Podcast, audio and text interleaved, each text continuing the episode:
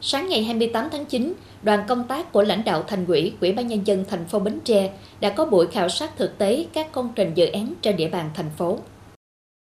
Đoàn tiến hành khảo sát thực tế công trình khu tái định cư dự án cầu Rạch Miễu 2 và đường gom đường vào cầu Rạch Miễu 2, công trình kênh 30 tháng 4, công trình kênh Chính Tế, công trình đại lộ Đông Tây. Theo báo cáo, Ban quản lý dự án đầu tư xây dựng khu vực thành phố, hiện các công trình dự án được các đơn vị thi công, nhà thầu tập trung đẩy mạnh thi công, tiến độ đạt khá. Tuy nhiên, một số hạng mục công trình kênh 30 tháng 4 vẫn còn chậm, công trình khu tái định cư, dự án cầu Rạch Miễu 2 và đường gom đường vào cầu Rạch Miễu 2, một số hộ kiến nghị xem xét về giá đền bù. Trong chuyến khảo sát, lãnh đạo thành phố cũng đã đến gặp gỡ hộ dân khiếu nại giá đền bù công trình khu tái định cư, dự án cầu Rạch Miễu 2 và đường gom đường vào cầu Rạch Miễu 2.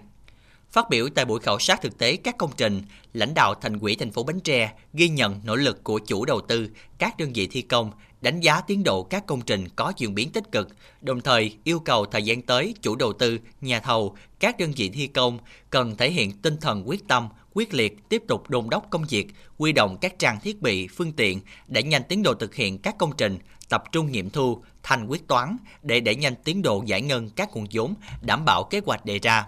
bởi đây là các công trình có ý nghĩa quan trọng đối với sự phát triển kinh tế xã hội của thành phố nói riêng, của tỉnh nói chung.